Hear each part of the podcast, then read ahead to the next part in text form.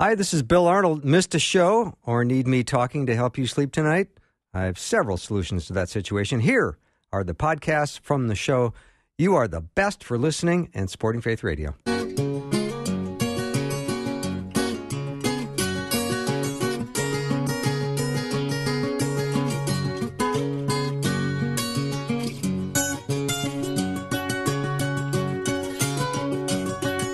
And a warm welcome to Afternoons with me. I'm Bill Arnold. You know, Romans 12:21 says, "Do not be overcome by evil, but overcome evil with good." Wow, what a verse for today, what a verse for every day. We're going to talk about that verse. If we don't love, we won't last, and we need to overcome offenses in the church. My guests today are John and Pam Bloom. John, of course, is the co-founder of DesiringGod.org. And if you go to DesiringGod.org and type in his name, 72,000 articles will come up. It'll be great. And that is not true. Well, that's not true, but you have written a lot. And you are an exceptionally gifted writer. Well, thank you. You really are. I love your work. So I'm always delighted to have you here in studio. And Pam, always nice as well to see you and John. And here we're off on a topic that is going to be kind of a delicate one, right? It is. Because the love part can be a little tricky at times, right? Well, I'll just throw this out to you. Love is what every Christian, and most non-Christians would affirm is, you know, what's most needed. It's, you know, the chief of the virtues, right? Mm-hmm. You know, the Beatles saying all we need is love. So, I mean, so it's one of those things that, especially when it comes to Jesus and you know the apostles, their instructions to love. Everybody affirms like yes, we should love, but the love commands of the New Testament, I would say, are the hardest to obey. So they're the ones that we all think are great, that we love the sound of them when we talk about them abstractly. Mm-hmm. But whenever we have to step into a situation, a relationship generally, or whatever, where we are called to exercise the kind of love that the New Testament puts forward, it is often experienced to us as dying to ourselves. It is the hardest command, I think, to obey. So as we were on our way here, we were saying we are not at all like equipped or experts in this. We are coming to discuss it because we are still learning this, and we were convicted as we were preparing. Yeah, I mean, Scripture tells us to stir one another up to love and good works. That's really what we're trying to do here. We all have to exhort one another and to help each other remember how important this is, because it is really, really hard when push comes to shove. Mm-hmm. All right, I know this is going to be an article that's going to be coming out in DesiringGod.org, I think, next week. Next week, yeah. So let's get a nice sneak preview of this. Okay, so I titled the article, "If We Don't Love, We Won't Last." Mm-hmm. And that's true whether we're talking about individuals or we're talking about in the church. But I have in mind churches mainly, like we as a worshiping community, as a local church, that if we don't love one another, we're not going to last as a church. And so the text that you read is the thematic verse that I put on this article. Do not be overcome by evil, but overcome evil with good. That's Romans 12:21. And so Paul, he's writing this to the Christians in Rome. It would have been a relatively small church, or maybe a couple of churches there. And when he wrote these words, you know, it's easy. We can be so familiar with them that we get used to them. We kind of gloss over them. He wasn't writing this just to impart some sage advice. He wasn't just trying to give them a platitude, you know, some sort of aspirational thing to shoot for. These words from Paul came stained with blood and tears, literal blood and tears in Paul's case. What it cost him to love when we read about it in 2 Corinthians 11 and 12, it was immense. It was incredible what this man did in the the carrying out of the love commands. It's literal blood and tears, and it was also very spiritual. He was stepping into spiritual trench warfare. And so he's telling the saints in Rome how to stay alive in an evil world, how to stay a church, how to stay together. And if churches don't overcome evil with good, they're not going to survive. Mm-hmm. And so so there's Paul, and I'm writing this just out of some personal experience in grief. I have a number of churches that are dear to me in mind that are going through various kinds of difficulties, where there's been fractures, relational fractures. In some cases, the churches have split or significantly broken apart or whatever. And I say this not because I'm trying to create interest in what's going on in those churches. This is if you've been a Christian for any length of time, this happens. This is not uncommon. And so I'm carrying some of these on my heart. And one of the reasons is because the breakups that I have in mind didn't primarily happen because there were significant doctrinal disagreements. It happened because there was gross immorality that happened in the church. But offenses were given and offenses were taken. So longtime friends, people who'd been worshiping together and ministering together and reaching out together, lost trust in each other and could no longer fellowship together. John and Pam, is this another way of saying my ego got snubbed?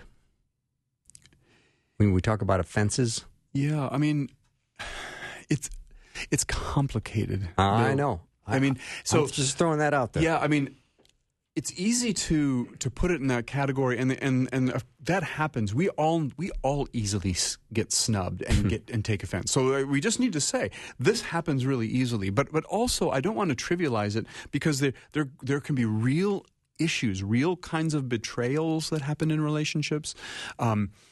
The kinds of things that break trust down, they're not necessarily trivial. They can be difficult to deal with, and they can be complicated, and almost always there's one party bears more responsibility than another party. It's just that the heartbreaking result ends up being that once vibrant friendships or a once vibrant church ruptures, and so we just want to talk about what it means here, because what we're called to as Christians is a kind of love that is, frankly, out of this world. Jesus says in John 13:35, "They will know that you are my disciples by the way you love one another." Wow. Okay, mm-hmm. By the way. And what is that way? Well, he basically answers it in John 15:13. And he says, "Greater love has no one than this, that someone lays down his life for his friends." And he says, "This is my commandment, that you love one another as I have loved you."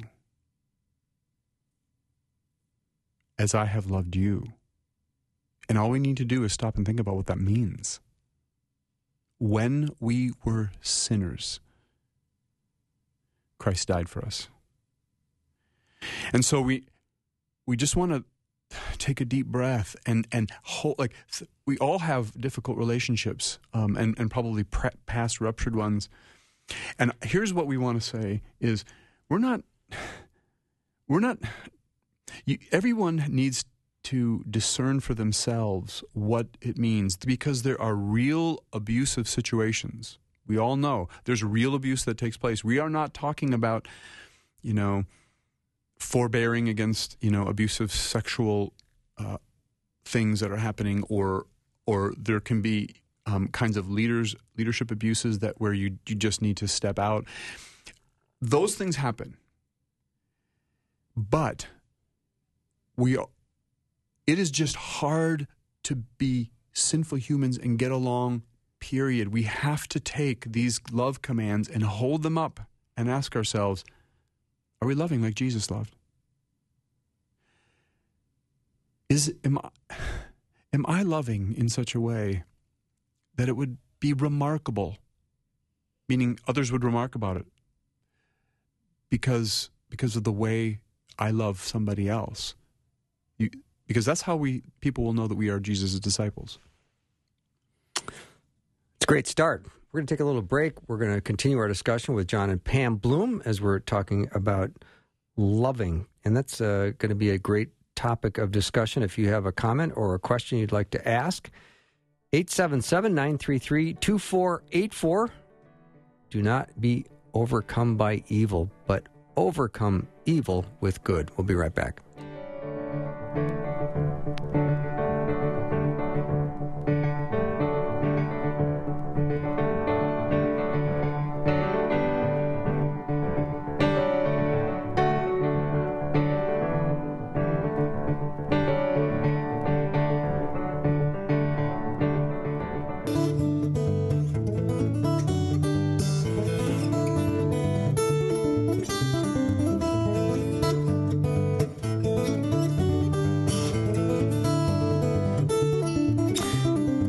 John and Pam Bloom, we're talking about love.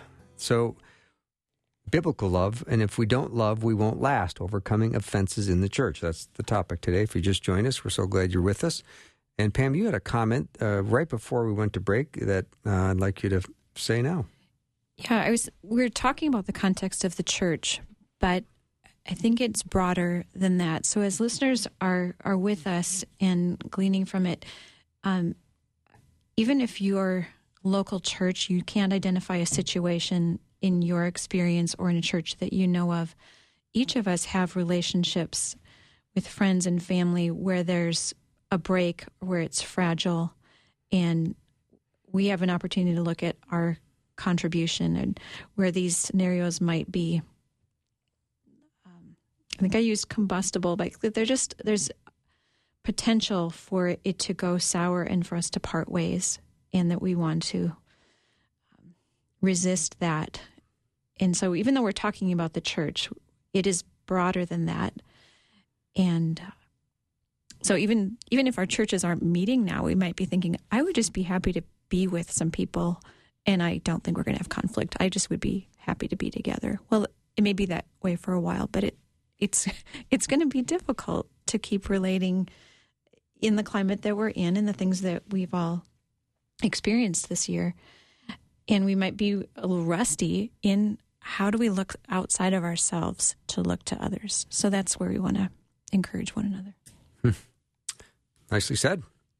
All right, John, where do we pick up? Well, here's what I'd like to put out there.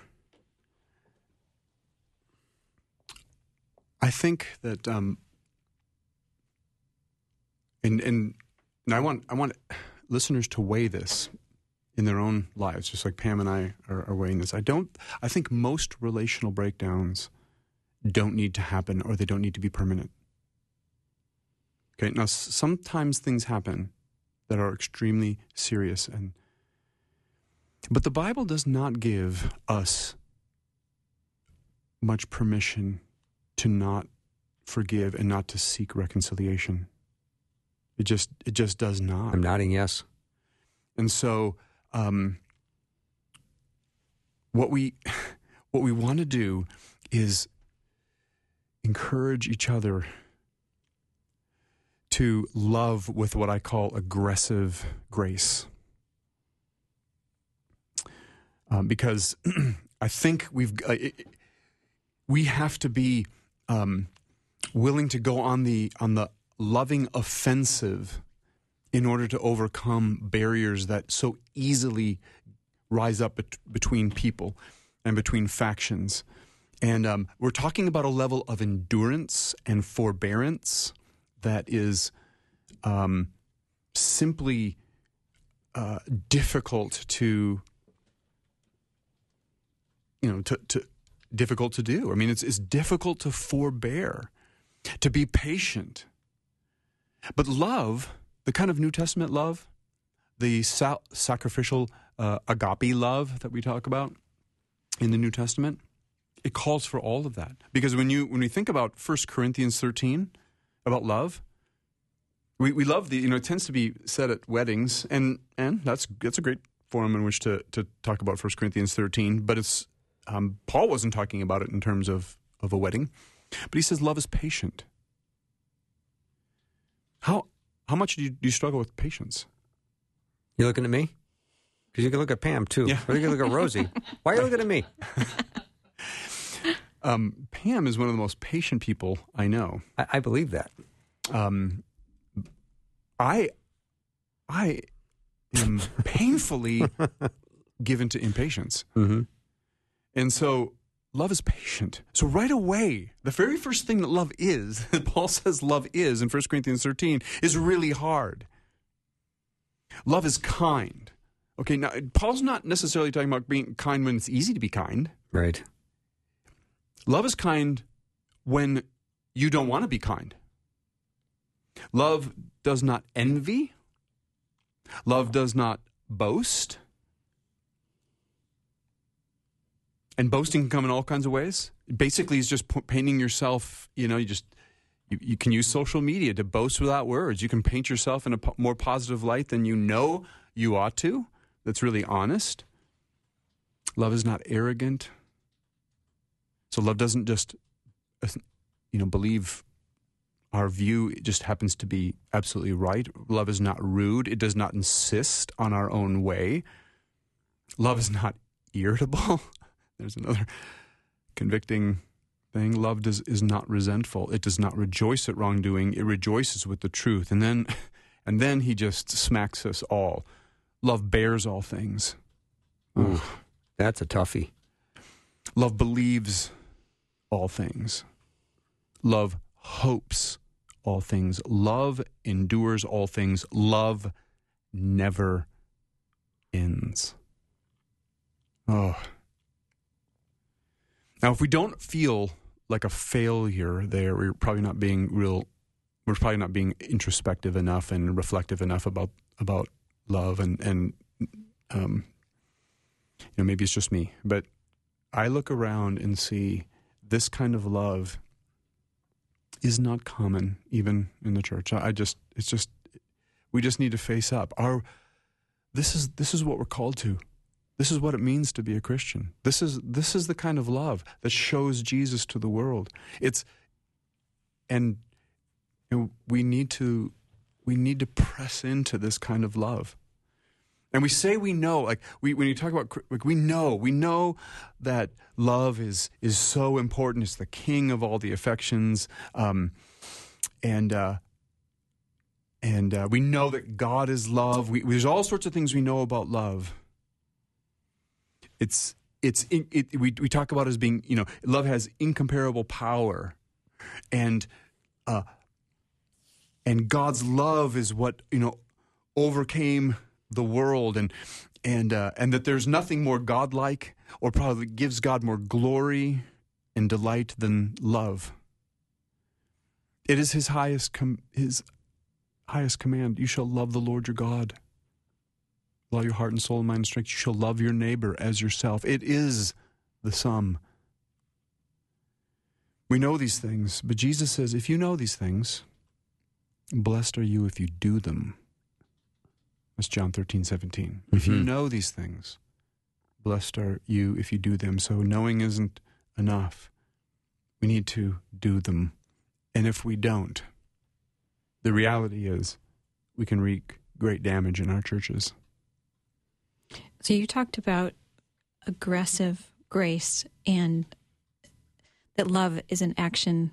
And what we also want to emphasize is the most powerful expression of love is God's love toward us in Jesus and the warfare that He initiated on our behalf, that His love,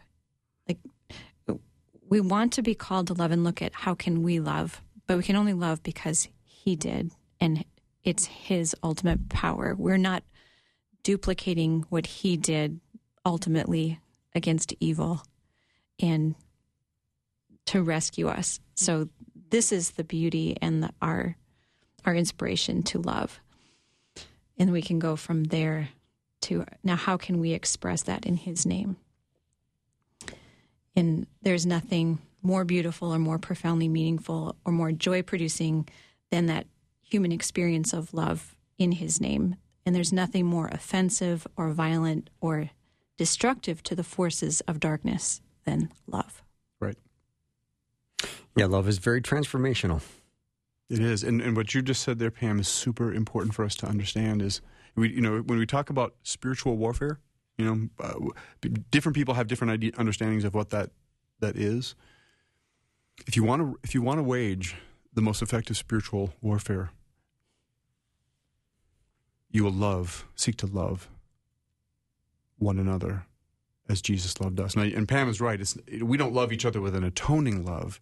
When Jesus says greater love is no one than this, that someone lays down his life for his friends, he's got the greatest love. He expresses the greatest love that any of us will ever have. He's supreme. He's God. His love can pay for sin. How do we get the theory of love out of our head and into the acting of love, the doing of love? Here's how it happens. It comes in opportunities that look hard. Okay? So there is, in all honesty, no lack of opportunity to actually concretely express this love. It's just that it comes often in ways that is not how we envision it. So when we read these wonderful love one another texts, we can have different ideas in our minds what that looks like. We can imagine doing that. But the actual real scenarios are never as romantic as they are in our head. That's so true. It doesn't happen romantically. It happens in inconvenient times with people that you don't particularly want to love at that moment. Mm-hmm. Mm-hmm. That's the way it looks. And so it comes, like we often don't recognize it, and it comes in sometimes very painful packages that we would never choose. Mm-hmm. And so that would be my answer is we have to get it out of theory, but these commands are given to us because we're going to face that all the time. And the opportunities come, and what we want to do is learn to recognize them and embrace them. Mm-hmm. Great start. John and Pam Bloom are my guests. You can go to DesiringGod.org and type in John Bloom, and you'll see a lot of his writings. And he is coming out with an article that we're talking about today on the 21st about what love looks like. Enjoying this time. We'll be back in just a minute.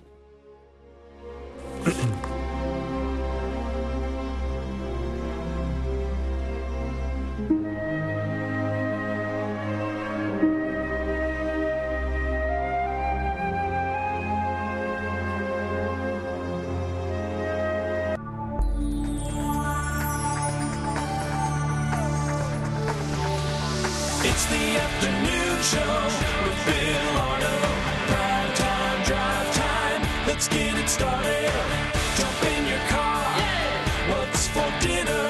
Hey. It's the afternoon show with Bill Arnold. Love is the most potent force in the world. And if we don't love, we won't last. And Overcoming Offenses in the Church is the title of an article coming up by John Bloom, who's here with his wife Pam in studio. He is over at desiringgod.org. Romans 12:21 says, do not be overcome by evil, but overcome evil with good. We've got some marching orders here from God's Word, and I think we're going to try to look at some verses in Romans now, what love looks like. So just before the break, you had asked me the question, what does love look like when you take it out of theory and you put it into practice? And, of course, the Bible tells us that in many different ways. But Romans 12 is, God has a list. The whole thing, the whole chapter is about loving one another in the ways that we've been talking about.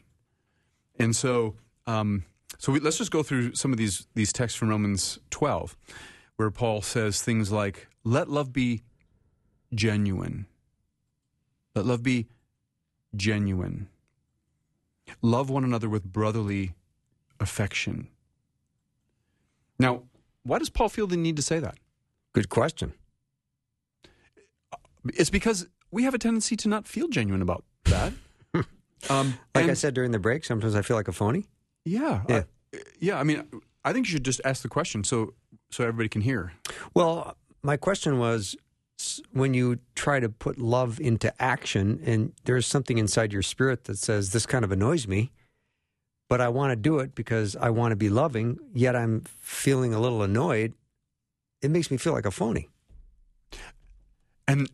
And that is what everybody feels like. Okay, so like that is really important to just air out, because all we have to do is think about almost in every area of life, not just the issue of love. If you're going to exercise, how often do you feel like exercising? You know, or practicing, you know, the piano, or you just like there's all sorts of things that we need to do, and not allow our feelings to dictate. Love is obviously one of those things, and it's going to often be the case where in the moment we feel, I don't want to do this. I don't want to respond to this. I don't want to forgive. You know, that's why when Jesus is saying, challenging the disciples, you know, about forgiveness, the kind of love that is expressed in forgiveness. And Peter says, well, how many times do I need to forgive somebody? You know, 7 times? I mean, like, they're trying to get their hands around, okay, so how many times do I need to do this? And he basically, you know, Jesus says, well, 70 times 7. In other words, like, I'm not going to put a number limit on it for you. And we have to exercise love. For love to be genuine doesn't necessarily mean that you are genuinely feeling all of the, you know, like what it feels like to love. You feel all those affections. You genuinely want to love, and you genuinely wish to obey what Jesus says, and you stir up your heart to seek somebody else's good genuinely, and your emotions will follow later. Usually, it's almost always the case. Mm-hmm. And so, let love be genuine. Let it be genuine, but don't wait till you have to feel some sort of subjective sense of what genuineness is. Blessed are you if you do it, Jesus said. Mm-hmm. Blessed are you if you do it. You know these things, do it. And so, same with love one another with brotherly affection. So these are things we are aspiring to, and we're admitting as we do them, this is imperfect, and there's an element even of being accused as you do it. Like, well, you're doing that with mixed motives. Yeah. You're doing this so you look good, or it's going to benefit you, or your whole heart isn't in that. Like, we brush off that accusation and say, okay, that's true.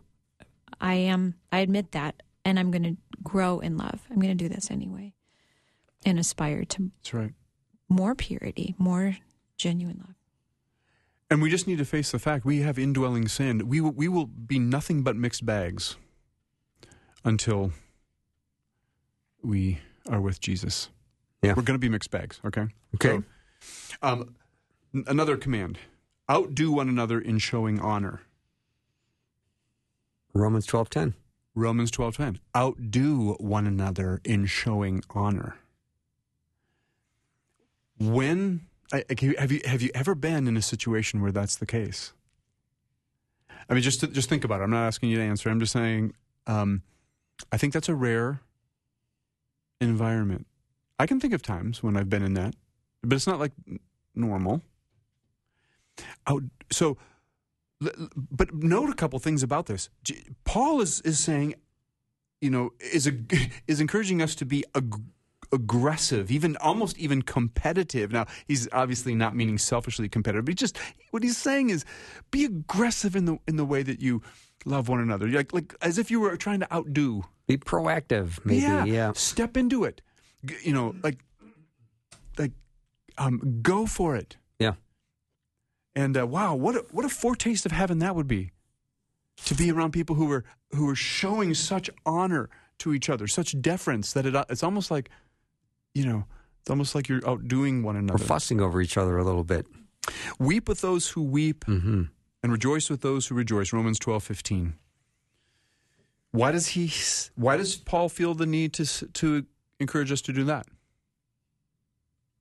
It's because we often do not feel like rejoicing when somebody's rejoicing. Love does not envy, it says in 1 Corinthians 13. Well, somebody else does really well, and and you're not doing so well, and things aren't going so well for you. We can easily feel like, well, good for you. And he's saying, rejoice with them. Weep with those who weep. That's hard too. That's demanding of us. Never be wise in your own sight. Romans 12:16. This is an act of love. And we can be spring-wired. I am. To be wise in my... I just assume my perspective is right. And while, we all have to have a perspective, and that's okay.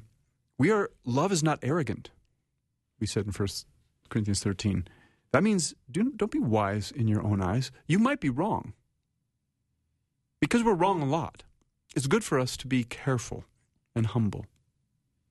Repay no one evil for evil, but give thought to do what is honorable in the sight of all. That's Romans 12:17. Repay no one evil for evil. Now, there's one of those things where it's like, yeah, everybody agrees, nods your head, until somebody does something to you. All they have to do, a stranger can cut you off in traffic, and what do you want to do? And that's about as small of an offense as can happen. What about when somebody actually does evil to you? Says something about you, gossips about you, slanders you perhaps. Don't repay evil for evil, but do what's honorable in the sight of all. So that that's treating somebody else who's just been evil to you with a kind of dignity and honor, even in the way that you handle that. It doesn't mean that you're sweeping it under the rug. Some things need to be brought out and and confronted, but you do it in a way that is honorable and shows dignity, in a way that person doesn't deserve at the time. And wouldn't it be how much when we've been done evil to somebody else? If you can think about times when somebody treated you with grace and didn't treat you the way you did, and what a kindness that was. I would like to take an opportunity to honor you, John, because I see you do that when you have been wronged, when you've been misunderstood or someone talks about you. I've learned from you where you could go back and try to repair a situation and set the record straight, clarify what you really did or defend yourself. And you've let it be. You've taken opportunity where you can to make peace, but where someone's offended, I've seen you be caring and compassionate for them more than trying to restore your own esteem. So, thank you. And it takes, this is a kind of aggressive love that does take perseverance, and it's slaying selfishness. That really stuck with me when we were talking about thinking that we are right in our own eyes. I like my perspective. And I tend to assume that people are going to feel loved by me. And they aren't necessarily, unless I'm being intentional about it. I can't assume that they're receiving my care if I'm not doing anything just because it's in my head and my heart. It does. This has been challenging for me to think, where will I take time to be strategic and think, who can I love? To listen to the Spirit. God, who do you want to love, and do it through me? And not assume that people already know. That's good. And so we're, let's just do one more. Romans 12:18, if possible. So let this land on you. if possible, so far as it depends on you, live peaceably with all. Say more about this verse. This is a big one. Yeah. So the first question is, okay, how far is so far? So far as it depends on you, right? Mm-hmm. And then the first thing we want to know is like, okay, well, exactly how, what's so far? Right. Right? I'm not going to be anybody's doormat, right? I mean, that's kind of the way we... and it's just interesting that the love, the New Testament love, the love of Jesus is not a doormat. It is a willing to die for the good of somebody else in big and small ways. That's what it is. So when Jesus, you know, in the Sermon on the Mount, you know, he said things like, love your enemies. What about, pray for those who despitefully use you. If somebody demands your coat, give them your cloak also. If somebody forces you to go a mile, go an additional mile. And we're like, does that sound like a doormat? It does, doesn't it? It does. And that's exactly what Jesus did for us. But there's a difference between a kind of subservience that is about, I just don't want to offend people. There's a way to kind of be subservient that makes it look like you're doing this, but it's really you're hiding and cowering and whatever. This is a kind of a bold sort of thing, where you're not willing to. It's not that you're not telling the truth. You're speaking the truth in love, but you are willing to some degree, some appropriate degree, some so far degree, be taken advantage of because you care more about the outcome of somebody else's life and faith than you do about your own justification. Yeah, that's an important point. And that's what makes it different. And people know the difference. They know when you are treating them in the way that they don't deserve. Mm-hmm. They know the difference. And so, if possible, so far as it depends on you, live peaceably at all. That means we have to pursue reconciliation and ruptured relationships when we don't want to do it. Mm-hmm. And that usually requires us going further than we would naturally wish to go. Yes. Almost invariably, it means going farther than we would want to go. Mm-hmm. All right, we'll take a little break. When we come back with John and Pam Bloom, we're going to continue our discussion. If you just joined us, we're so glad you did, but we are chatting about love. If we don't love, we won't last. Overcoming offenses. We'll be right back.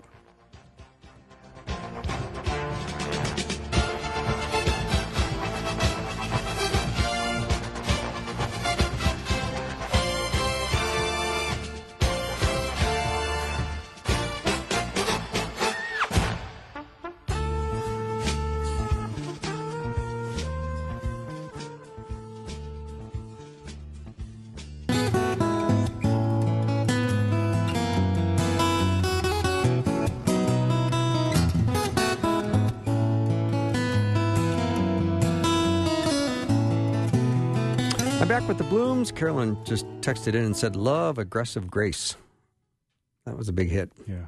Yeah. So as we're going through the 12th chapter of Romans, we are getting towards the end when Paul ends that chapter with how we opened the show today. Right. Do not be overcome by evil, but overcome evil with good. Overcome evil with good. What that means is evil is presenting a challenge, right? So Paul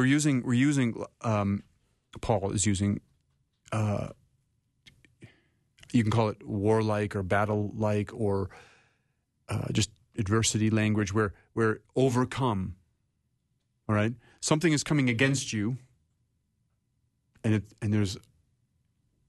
it's overcoming. Good.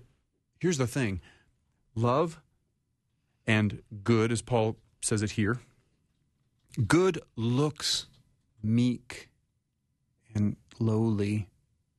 And evil looks powerful and assertive and dominant. And it takes faith to believe that love actually is a greater force than evil. And when it's exercised, we see it. We see it in the cross. We watch. You can point to some of your Christian heroes who exercised great love in the face of great evil. We have great admiration for, Martin Luther King and folks who endured such terrible evil, dominant evil, did not return evil for evil, mm-hmm. And it changed. Now, regardless of what people might think about Martin Luther King and personally, and the principle was at work. The nonviolent response to violent evil changed the heart of a nation. And so it is a greater force. And we need to become aggressive in our pursuit of grace, in our exercise of graciousness towards each other. This is aggressive language. Overcome evil with good, and the kind of good that requires forbearance and endurance. It may not overcome it the first time, not the second time, not the third time. It may take, who knows, depending on the situation, it may take years. But love is what breaks barriers down more than anything else. And hatred and evil builds it up. You return evil for evil, and now you have a terrible rupture. And so I just want to encourage us, and again, like Pam said at the beginning, we can talk like this.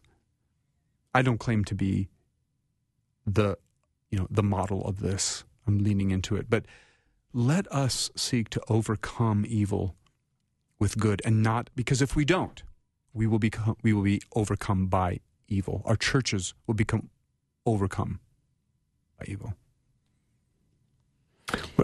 Go ahead, Pam. So we brought this up in the context of the church, knowing that the world, our communities, our family, our children are watching. What is different about the followers of Jesus? How do they live? Are we known by our love? And we know the demonic forces are aiming their fiery darts strategically at us and giving us temptation to go like, here's another way. It doesn't look like love. It looks like defending yourself. It looks like taking offense. And we want to be wise to those schemes and not be victims of that strategy. The demise of the church is often an internal conflict rather than external persecution, though I think when persecution comes, there will be tools of love that will look like, why, if you're persecuted, why are you treating your enemies like this with love? But we care about the church, and we want to see us built up and not torn apart or tearing each other apart, and that we would love one another with this aggressive love, and take the things that we know and actually do them. Yeah. One of the big takeaways on this is coming for me out of Romans 12:16, never be wise in your own sight. And that, of course, is the problem of a lot of relational conflicts, and it may be at the source of so much problems on social media and online, with people thinking that they're sitting in their basement behind their keyboard like they're the smartest person in the world. Yeah. And no one's listening to each other anymore. We're not really having conversations. We're just spewing. Mm-hmm. Love is slow to speak and slow to become angry, and quick to hear. And I think one of the most loving things Christians can do is not say things on social media, not to spout out your opinion as if as if it's really going to be changing things. You know, like I think so much energy gets put into that. Tons of energy gets put into asserting and defending positions that change nothing. When there are opportunities that require more from us than our opinions are right in front of us, but they're costlier. And so I just think that there is a time to speak. There is a time to say things. There's a time not to be silent. Absolutely. But let us be careful. We have a terrible thing, happening that has happened in Minneapolis. Another death of a young man at the hands of police. Complex, terrible, tragic, and I just think one of the great acts of Christian love can be, or one, maybe the most practical way people can love who know about this and are observing is to not speak about them. Mainly by what they have just seen in the media. And if you're close enough, think about what practical thing you can do to actually express love, to do it. If you know these things, blessed are you if you say them necessarily. Blessed are you if you do them. Very well said. And it's a great reminder that we all need to get back and study these passages and be reminded of what God calls us to do. And it really is a very simple command. Love the Lord your God with all your heart, mind, and soul, and love your neighbor as yourself. And I think this has been a great hour to look at these passages and look at our hearts to say, how are we doing on that? And to have an aggressive grace. That's two words that are going to be lodged in my mind for a while, so thank you for that. And also... the idea to overcome evil with good. I think we wake up and look around and see a lot of evil. Yeah. Doesn't take long before we see evil or hear about evil, or you turn the radio on or the newspaper and you catch 5 minutes of news and it's pure evil, it seems. Yeah, that's right. And that's the way it is. If the whole world lies in the power of the evil one, as the Apostle John wrote in 1 John chapter 5, It is the way it is, and it's tragic, and we don't take any of that lightly, but it's not a surprise. Mm-hmm. And I just want to wrap this time up with reminding people about aggressive grace that John wrote about in an article coming out in DesiringGod.org next week. I call it aggressive grace for two reasons. First, we are not called to love one another as we deserve to be loved, but as Jesus loved us, with shocking, remarkably gracious love. That's John 15:12. Second, it's aggressive because it is remarkably pursuing, persevering, selfishness slaying, overcoming love. Such aggressively gracious love is otherworldly, a taste of heaven on earth. And that wraps up our show for the day. John and Pam Bloom, thank you so much for spending time with me today on Deep Thinker Thursday. Thanks to you, I've got a title for our hour. And that wraps up our time together. Thank you so much for listening and spending time with me. I've loved our time together. I'm looking forward to tomorrow already. Have a great night, everyone. As you lay your head on the pillow, you just know that God's working out a great, great plan in your life, and He loves you. See you tomorrow.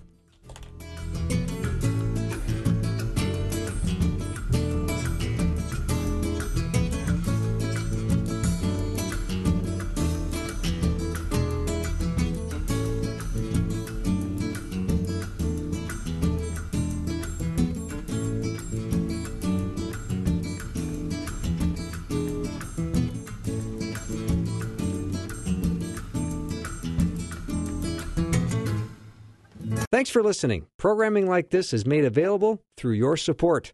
Information available at myfaithradio.com.